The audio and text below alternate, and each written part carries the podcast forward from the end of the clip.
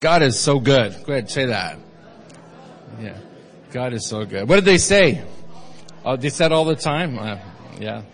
So, we got a video clip today and instead of me reading the scripture, we've got a, the scripture read in a, in an interesting way.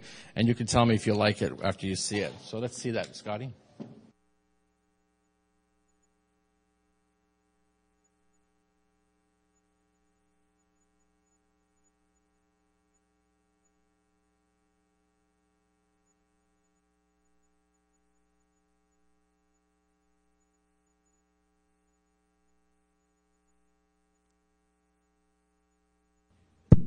Hee-haw.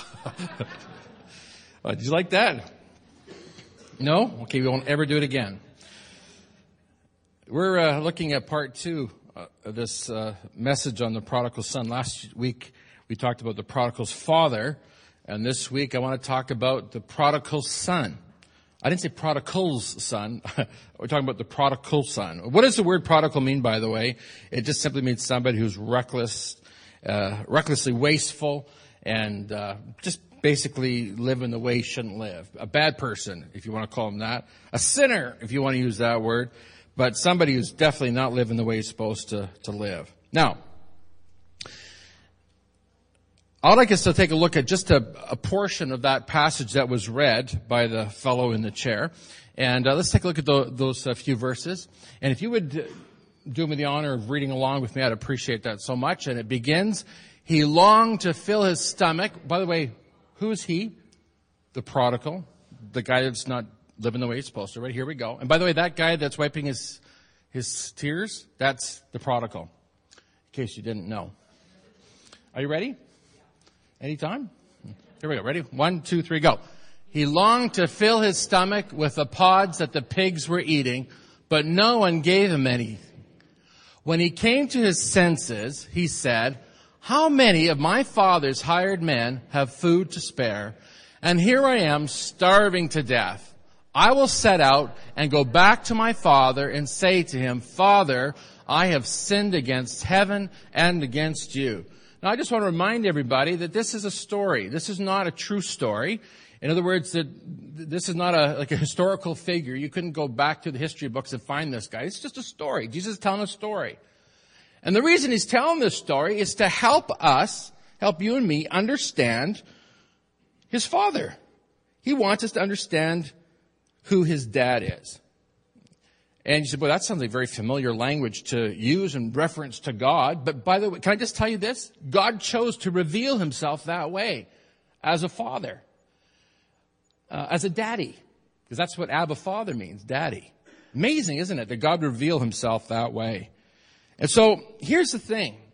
Jesus has come, has come from the heart of the Father to us. That's why he was born. That's why we celebrate Christmas. That's why he came to this earth is because he wanted to teach us something about his Father. And what did he want to teach us? He wanted to teach us how important it is to get into a right relationship with his dad, with his father.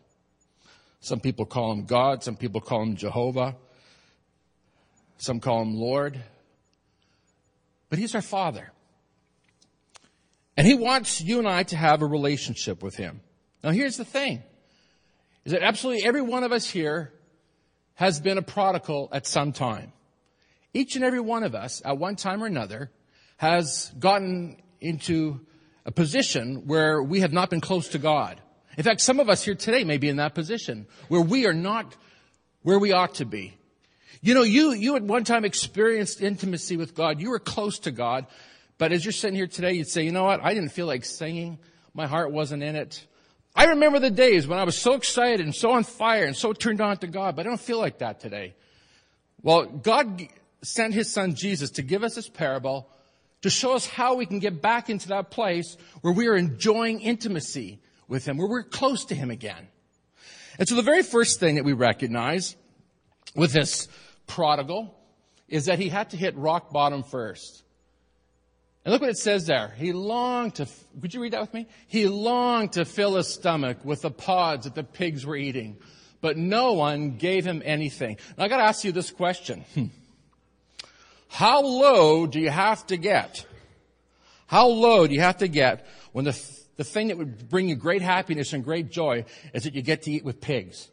How low does that, how low do you have to be when that would be the thing that would bring you great joy? And that's where this guy was. Now remember, he came from a very wealthy home. He had the, I mean, he, he was one of the wealthiest in the land when he lived with his dad. Best clothes, best food. He had authority, recognition. People knew him. He was famous. And now here he is. The thing that would make him happy would be just to have something that the pigs were eating.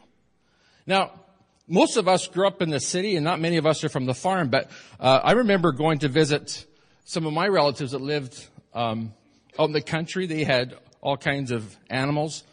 And I remember uh, a very distinct memory from my childhood, my early childhood, is um, we were visiting my aunt and uncle, uh, Newton Edna, down in, in Mather, Manitoba. Anybody know where Mather is?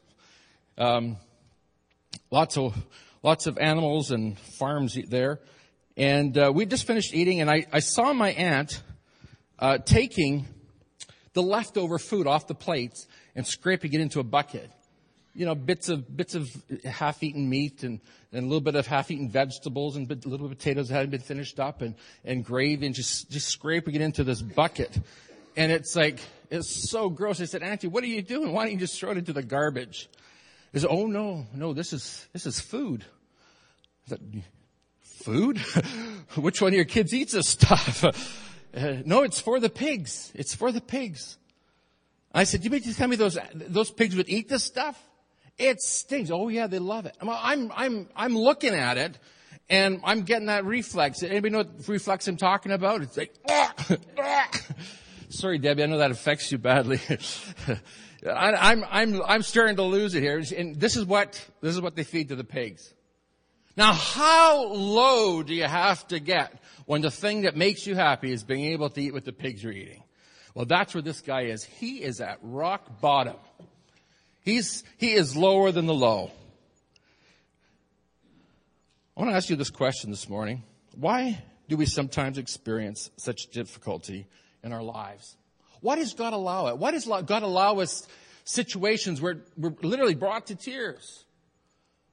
Where life becomes uncomfortable for us. I've, I've heard people say, you know, if God was a God of love, He's really in charge, and He wouldn't let this kind of suffering go on. Listen to me sometimes God the Father,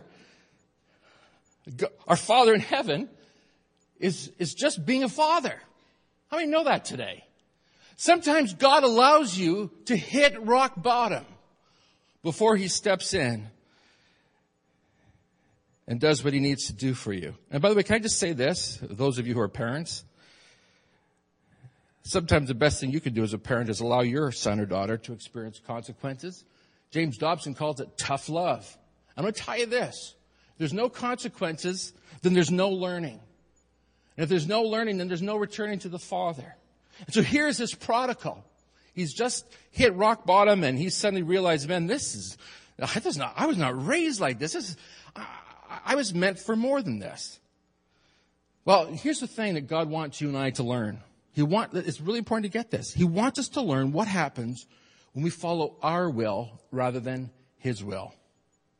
When you follow your will, my friends, it's going to lead you down a, a, trail of sadness, of grief and pain and suffering and difficulty and struggle. And we end up eating with the pigs. But understand this. When you live the way that God wants you to live and when you obey Him and do what He wants to do, and listen to me, and stay close to His heart, I'm not talking about, oh, I go to church on Sunday and I, you know, I, I, I thumb through the daily bread real quick on my way to work and that, I'm not talking, I'm talking about real intimacy with, with the Father where you talk to Him and, and you hang out with Him. Yesterday, uh, Jesse was at work, Gloria was at work, and Nicholas was out with his friends, and it was just Sarah and myself. I said, Sarah, let, us go out together. And called some of her friends, and we just went and hang, hung out together. And uh, I said, what do you want to do? She says, let's go see Hannah Montana.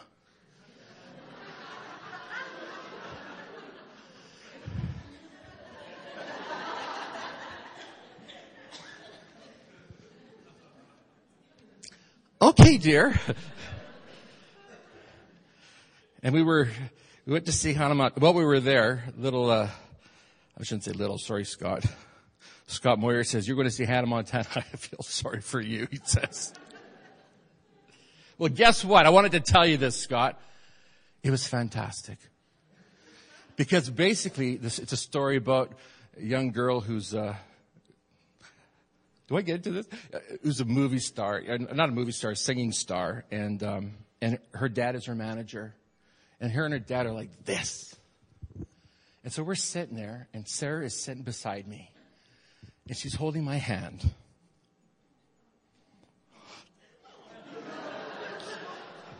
and she's got her arm around me, and she puts her head on my shoulder. She says, Daddy, thank you so much for bringing me here. And I said, Do I come again? we go every day. This is fantastic. Now listen to me. I want you to get the picture. Because this is exactly what your Father in heaven wants for you. He wants to have that kind of relationship with you. Where you can, you're literally putting your head on his shoulder and he's holding your hand. Whenever you do things your way, it gets you into a major mess. And God wants the best for you. And I'm going to tell you, it's not always perfect with Sarah and me. Sometimes I make her do things she doesn't want to do. In fact, sometimes, folks, I make her cry because I make her practice her piano. And she, she has declared that she hates it. Hates it with all her being. She cannot stand it. And me, the mean old dad says, I don't care. You can hate it as much as you want. In fact, you can cry as much as you want. You're going to learn how to play the piano. You want to know one of the reasons why I'm a mean old dad? It's because I wish I would have had a parent that forced me to learn the piano. Because that's a parent's job. Now listen, let the Spirit of God speak to your heart right now. Your Father in heaven loves you so much he wants the very, very best for you. In fact, He knows what's best for you better than you know what's best for you. And He wants you to do His will. Not because He's some kind of an egomaniac in heaven who's got you on strings and makes you jump. That's not God. He's a loving Father who wants the best for you. I want my kids to be a success in life. I want them to be happy in life. I want them to have a good life. I want them to do well in life. That is what I want as a father. And I can tell you, the Bible is very clear that if, if I, who am an earthly father, know how to do good things for my children, how much more will my Father in heaven do what's good for me? Hallelujah. Now listen to me, friends. If you've hit rock bottom in your life right now, you're not where you need to be. Could it be that God the Father is just tapping you on the shoulder and saying, "Are you are you done yet doing it your own way? Are you are you are you done trying to trying to figure this out on your own?" Can you just hear the Father saying, "Son, daughter, I love you too much. Like when when are you gonna when are you gonna come back to me and, and let me let me help you with this?" I mean, I've got three kids, and I can tell you, they all go through that phase where they all say, I'm going to do it myself. Let me do it myself. And so they got their runners on and they're pointing in different directions. You know what I'm talking about? They got their shoes on the wrong feet. and I, I, I, I, can't, there's, I don't know what it, maybe it's, uh, I don't know, some kind of compulsive disorder I've got. I don't know. I can't stand to see shoes on the wrong feet. And I was like, let me, and they're tripping because they can't walk properly because their shoes are, my friends, get a, get a, get a, get in your head, in your heart, how much God loves you and how much God wants the best for you. Maybe you've hit rock bottom in your career right now. I don't know. Maybe you're, you're pursuing a career that you know in, in the depths of your heart, you shouldn't be doing that. You should be doing something else. You should be doing what God wants you to do in the first place. I know people who have who have been called by God to go into ministry, to be a missionary in Africa and help poor people, and they, they refuse that. They don't want to do it. And they're never happy. And then suddenly they say one day, okay, God, all right then, I'll do it your way. And then suddenly a joy and a happiness comes to them that you can't put a price tag on. Now I want the Spirit of God to speak to your heart. Maybe you are like that prodigal, you're, you're, you know, things are just a mess. You've hit rock, your relationships aren't good, your friendships aren't what they ought to be. You know, you're, you're fighting with your boyfriend, your girlfriend, your husband, your wife, I don't know, your health isn't good, you got feeling a bit of depression. You're down in the, you're just not, you know you're not where you need to be. I want you to know something. Jesus said this, I've come that you might have life and have it how? More miserably? no, more abundantly. That's what God wants for you. And here's the thing. When you get close to the heart of the Father, that's when you begin to experience that abundant life that He wants for you. That's His will. His will is not that you keep hitting rock bottom and keep suffering and, and keep going through the mill. That's not God's will. Unless you're following your own will, then it is.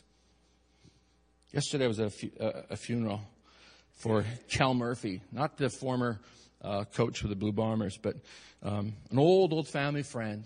Grew up at Calvary Temple, played in the brass band, played the cornet. Just, uh, just real, from a real good Christian family. And uh, he made some some bad choices.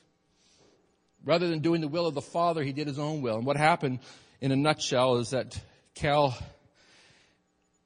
ended up hanging out with the wrong people and he got a job as a welder, went up north, and rather than hanging out with, with those who know Christ and would be a good influence on him, he started going to the bar with his pals.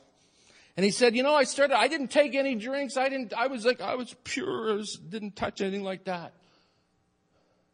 But he said, I found myself engaging more and more and more with this crowd.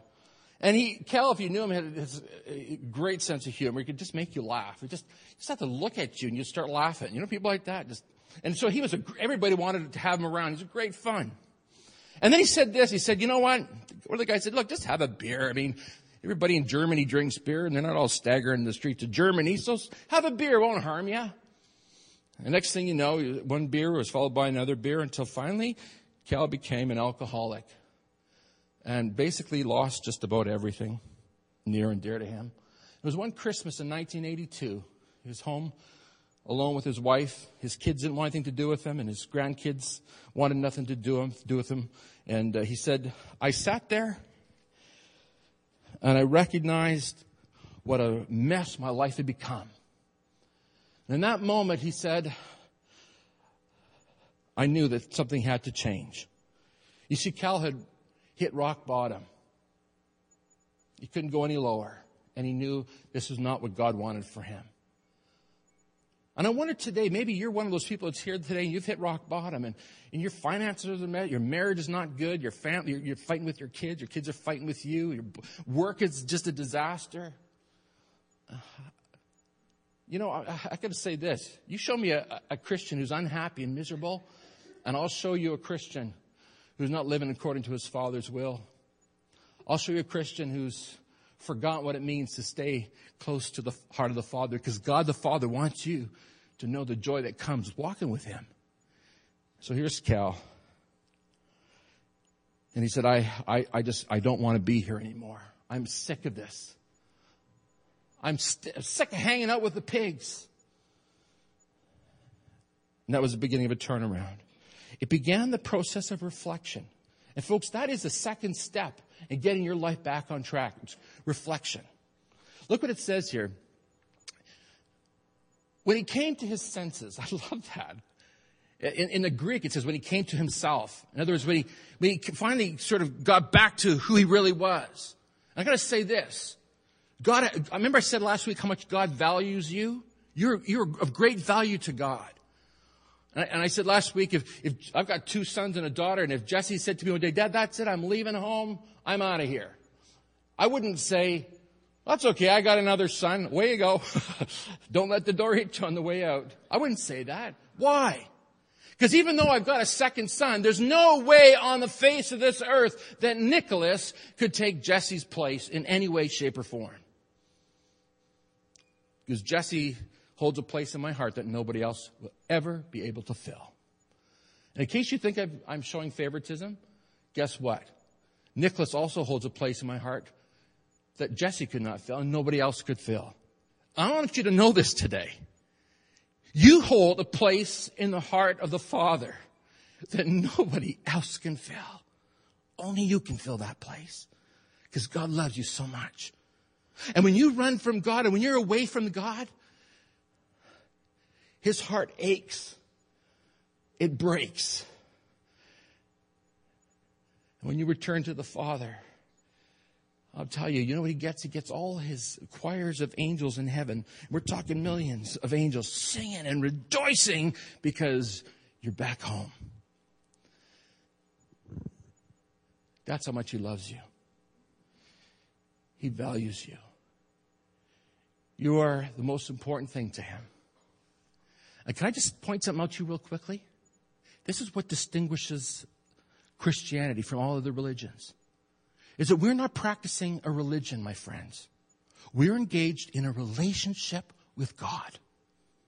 And the only way that you can get to know God is through his son Jesus. Because listen to me, that was the reason why Jesus came from heaven to this earth. That's why we celebrate Christmas, because Jesus came here to introduce you to his Father. That's the gospel. That's the good news. That's what we celebrate. Jesus has come to reveal the Father to you. And now he could come revealing God the Father as a judge with the robes and the ready to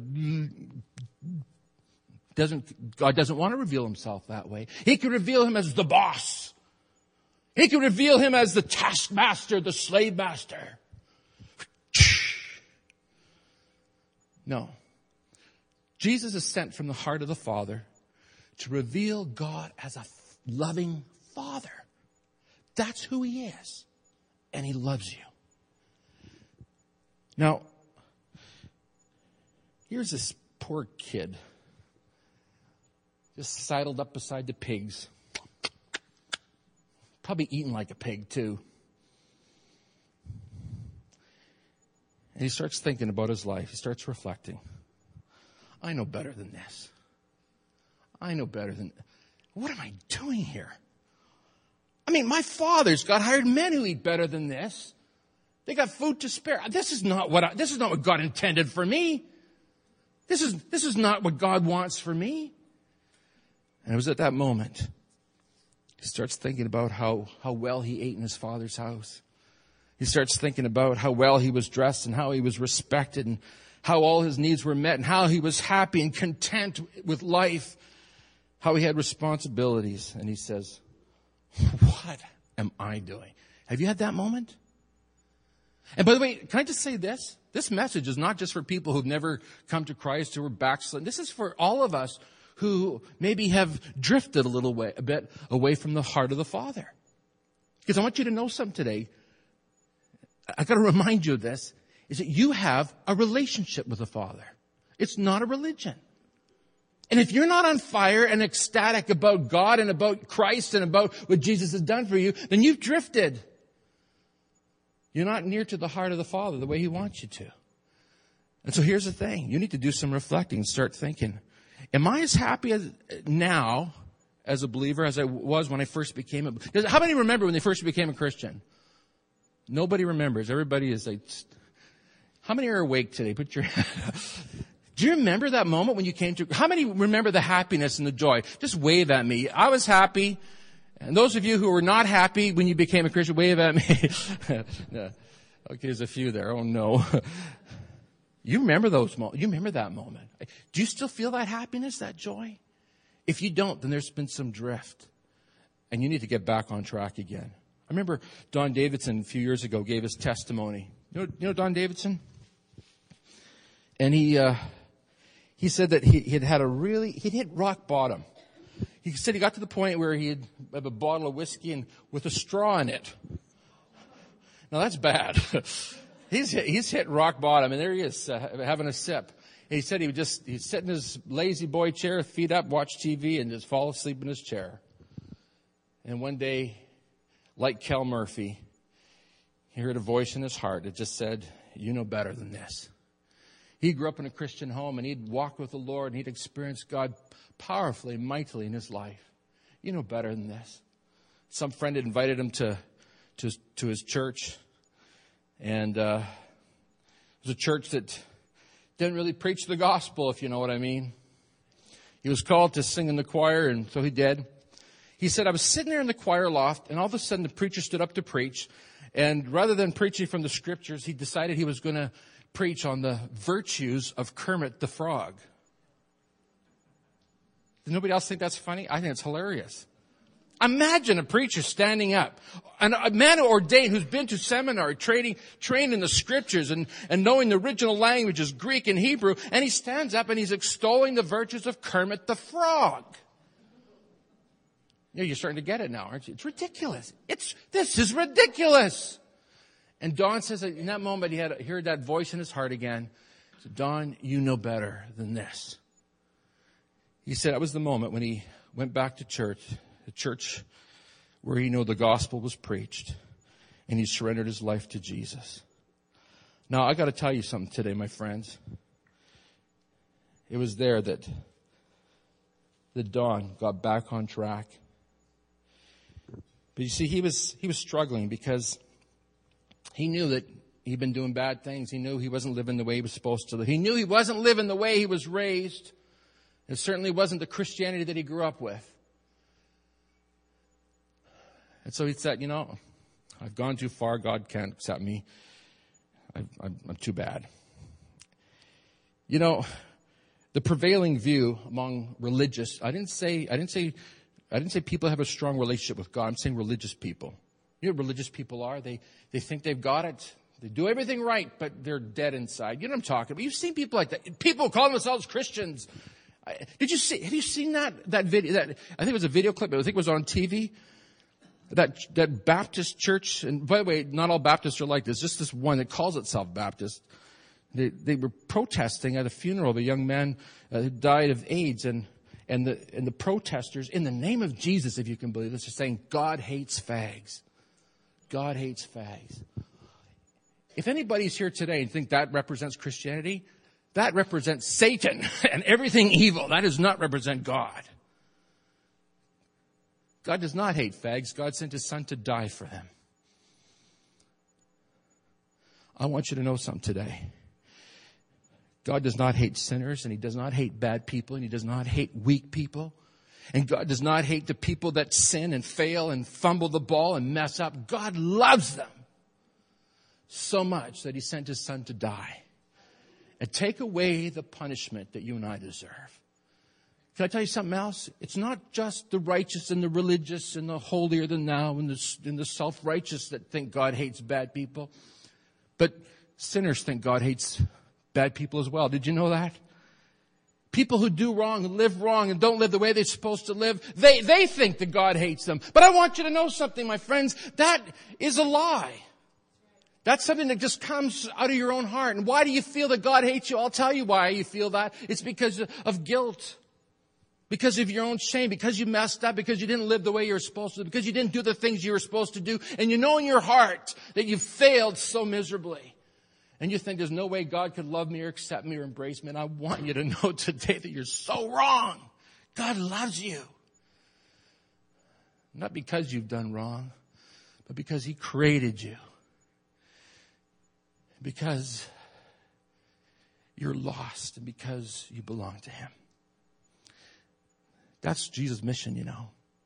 His mission was to come, it's what it says in the scripture. Jesus was sent to this earth to do what? What's his mission? Is to come to seek and to save what was lost. God loves you today. And you need to do some reflecting on where you're at right now spiritually. And if you're not where you need to be, then I want you to know God does not come condemning or judging. He comes loving and calling you back to himself. And I'm going to say this. I take it a bit longer on this point, but it's very important you understand it that once you understand this relationship between you and God, you are his, he is your father and you are his child. Once you understand that, it will absolutely revolutionize your Christianity. It'll revolutionize your theology. It'll revolutionize the way that you see God. It'll revolutionize the way you understand God in relationship to those that don't know Him. See him as a father who loves you and loves those who are broken and lost and hurting. J.I. Packer, the great English theologian, you know what he said? He said, if you don't understand your relationship to God as father child, if you don't, if you don't get that, so you, you will, you will never understand who God is and you'll never understand the scriptures and you'll never enjoy intimacy with Him. You'll never get that. You need to understand this. I don't know how to, how to express it more, but to say this. Stop and reflect on it. Think about this. I love my kids and I'd do anything for them. And there's nothing that brings me greater delight than to have Sarah put her head on my shoulder and say, Daddy, I love you. I'll say it again, honey. Daddy, I love you. And I love you too, sweetheart. And I would do anything for you. And I want to tell you to know something. That's exactly your Father in heaven. He loves you that much. When you get that in your head and your heart, it'll revolutionize your, your reading of the scripture. It'll revolutionize your prayer. It'll revolutionize your, your, your studying. Whatever you do, it'll revolutionize who you are. We're not talking about religion now, my friends. We're talking about a relationship with Almighty God. One last thing I need to tell you quickly, and that's this. You need to repent. So well, that sounds like a real Christian word, religious word. But what does the word repentance mean anyways? Well, you know the root, I've, we told you this before, metanoia. It's uh, this idea of, of change. Repentance. I'm, I'm sorry. I want to change. And so here's what the son's going to say to his dad. He says, I'll set out and I'll go back to my father and I'll say to him, Father, I've sinned against heaven and against you. That's repentance. Can I tell you something? most, one of the most difficult things for any human being to say is, I'm sorry. And you really know that once you get married.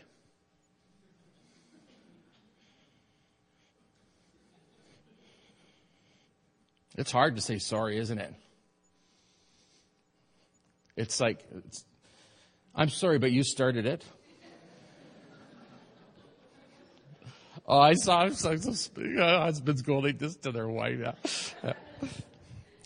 I'm sorry. I'm sorry that I hurt your feelings, but I didn't mean to. I'm sorry if your feelings are hurt. What kind of apology is that? I'm so sorry that you're so oversensitive that you would be hurt. No, listen. This, this son comes back. No excuses. Just, I'm sorry, dad. I majorly messed up. I'm sorry. I was wrong. I've sinned. I've let you down. I failed you, dad. Dad, help. I'm, I'm, a, I'm in a mess. I don't deserve anything from you, dad, but I'm coming to you because, dad, I, I know from the past that you love me, care about me. Can I ask you this question this morning? Why is it that we find it so difficult to come to God and enter into intimacy with Him? And I thought about that, and I think here, here's, here's maybe a possibility. Could it be that maybe it's just pride? You don't, you don't want to admit you're wrong? You don't want to admit that maybe you, you didn't measure up or you didn't do what you're supposed to. Could that be it? Well, now just think about how absurd it is now. So here's this prodigal son, just had his face in a pig trough. He Got slop on his face and he comes to his dad. Now, how much pride can a person have with pig crap all over his face? How, how, how much? But there he is. There he is saying, Dad, I'm sorry. No pride. Nothing but raw humility. I'm sorry. Could it be the fear of consequences? My brother Kerry, he's an older brother and he's a typical older brother. And uh, I have to say, older brothers are mean and nasty people. Would anybody agree to that? My, fa- my brother would find out that my dad was upset with me. And You know what he would do? just to torment me. He would catch me before I, before I got home and he'd say, Alan, you are in such big trouble. Dad is so mad at you. You are going to get it. And he would scare the living daylights out of me. And guess what? I didn't want to do. I didn't want to see my dad. I didn't want to go near him. I didn't want to see my papa because my brother had led me to believe that my dad was so mad at me that he was going to kill me. I can tell you that my dad hasn't killed me yet, if you didn't notice. And here I am. In fact, I can tell you this. Your Father in heaven doesn't want to see you harmed or hurt in any way. He loves you. And He wants you to enjoy an abundant life. A life of happiness and fulfillment. Some are afraid to go to God because they think that maybe God will reject them. They feel like maybe they've gone too far. That they've just done too many bad things. There's no hope. There's no way God, Dad will, God will let, will take me back. There's no way. I, I've just messed up too bad and I may as well just forget it. That's a lie. Maybe you feel that you've made too many mistakes in life and that you've just sort of used up your quota of forgiveness and it's all done. There's none left. Can I tell you something today? God's grace, God's mercy, God's love knows no bounds. It's infinite. How much does God love you and how many times will He forgive you? I'll tell you. The same amount that He expects us to love and forgive others. And it's 70 times 7. You know what that means? There's no end in sight. And I can tell you this God's calling you. If you failed Him and you dropped the ball and you feel that God can't accept you, can't embrace you, can't love you, but I tell you this run to Him. Run to Him. His arms are wide open and He loves you. And He wants you to be restored to fellowship with Him. Oh, that we would come to our senses and see how much God loves us. Would you bow your heads with me, please?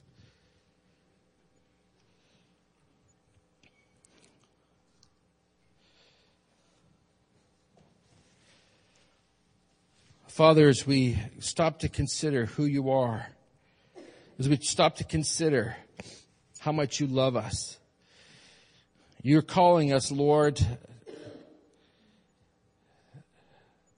back to your heart, back to you. Some of us have, had, have, have hit rock bottom and in a manner of speaking, we're eating with the pigs. Some of us are experiencing depression in our lives. Our health is not what it ought to be. Broken relationships, broken friendships, problems in marriage, family, career, finances. God, you allow these things so that we come to the place where we say, God, help. Father, help.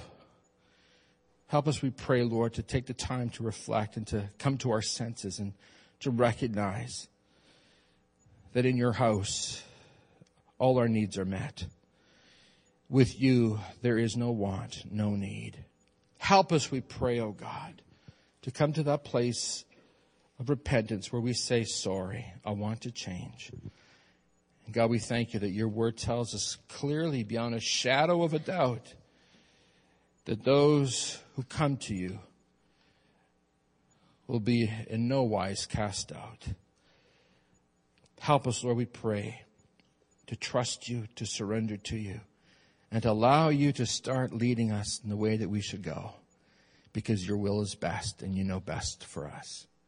We thank you, God. We don't have to go through this life alone. We thank you that we have your help and strength. I wonder today, while everybody's eyes are closed, your heads are bowed, and say, Pastor, I wish you'd pray for me because I, know I'm not where I need to be and I want to get back on track. Would you pray for me, Pastor? Would you just lift your, raise your hand? Nobody's looking around. I'm going to pray for you. I'm not going to be embarrassing you or making you do anything you should, you, humiliate you in any way. But I do want to pray for you. Thank you. Yeah, there's hands. You're saying, yeah, pray, pray for me. I get back on track. I need to get back to where I need to be. Father, thank you. Thank you for these hands that have been raised. Thank you, God, for this longing for relationship with the Father. You're calling us, Lord, back to the heart of the Father. So, God, have your way in us. Shape us. Mold us. Make us into the people that you want us to be. And there will be our joy and our happiness and our contentment and our fulfillment and our peace and our joy in close relationship to you. Thank you for sending us Jesus and introducing, having Jesus introduce us to you, you to us. Thank you for that. We pray, God, be, be glorified now in our lives. And as we go from this place, may it be with a brand new hunger, and thirst, and longing for your presence. We pray it in Jesus' name. Let's stand.